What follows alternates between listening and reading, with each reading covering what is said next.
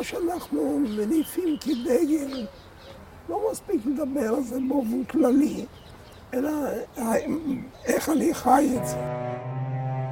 תורת חיים דברה בחיל וברוח, הלימוד היומי.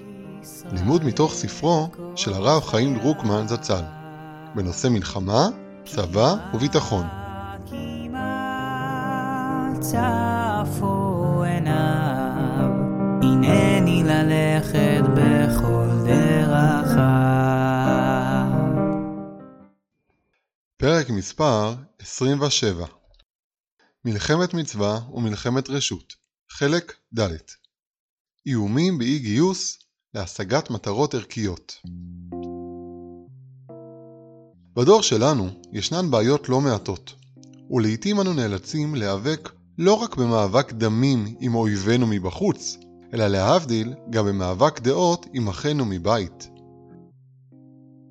לא פעם נשמעים קולות בקרב הציבור שלנו המציעים לאיים על הממשלה שבני הציונות הדתית לא יתגייסו לצה"ל כל עוד לא תתיישר הממשלה לפי רצוננו.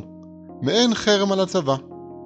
היו מקרים שהציעו זאת כנגד פינוי יישובים, היו מקרים שהעלו זאת כדי למנוע פגיעה בזהות היהודית של המדינה, וכן הלאה.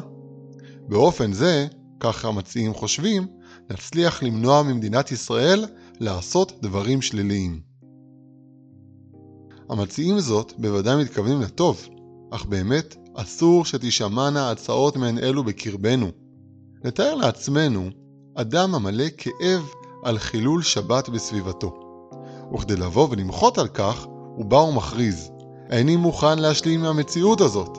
מעתה והלאה איני מניח תפילין עד שיפסיקו לחלל כאן את השבת. האם יש צל של היגיון בדבריו? לבטל מצווה אחת בגלל ביטול של מצווה אחרת?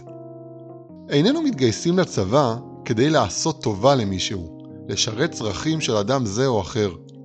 הגיוס לצבא הוא מצווה. ההשתתפות שלנו בצה"ל איננה התנדבות מרצון טוב, אלא קיום מצוות השם. היעלה על הדעת שנימנע מקיום מצווה מפני שיש אנשים הרוצים לעבור על איסור אחר? הצבא עוסק בפיקוח נפש של כלל ישראל. איך אפשר להעלות על הדעת להשתמש בזה במאבק על ערך אחר, גדול וחשוב ככל שיהיה? כל זה נובע מתוך ההכרה כי המלחמה שלנו בארץ היא מלחמת מצווה. כשמפנימים זאת, ממילא מסתכלים על צה"ל ועל השירות בו אחרת לחלוטין. הפרקים המוקלטים מופצים בקבוצות הוואטסאפ של הלימוד היומי, מועלים לספוטיפיי ולשאר יישומוני ההסכתים, פודקאסטים. רוצים להתעדכן כשעולה פרק חדש? עקבו אחרינו, או הצטרפו לאחת הקבוצות שלנו דרך הקישור המצורף. יום טוב ובשורות טובות לכל עם ישראל.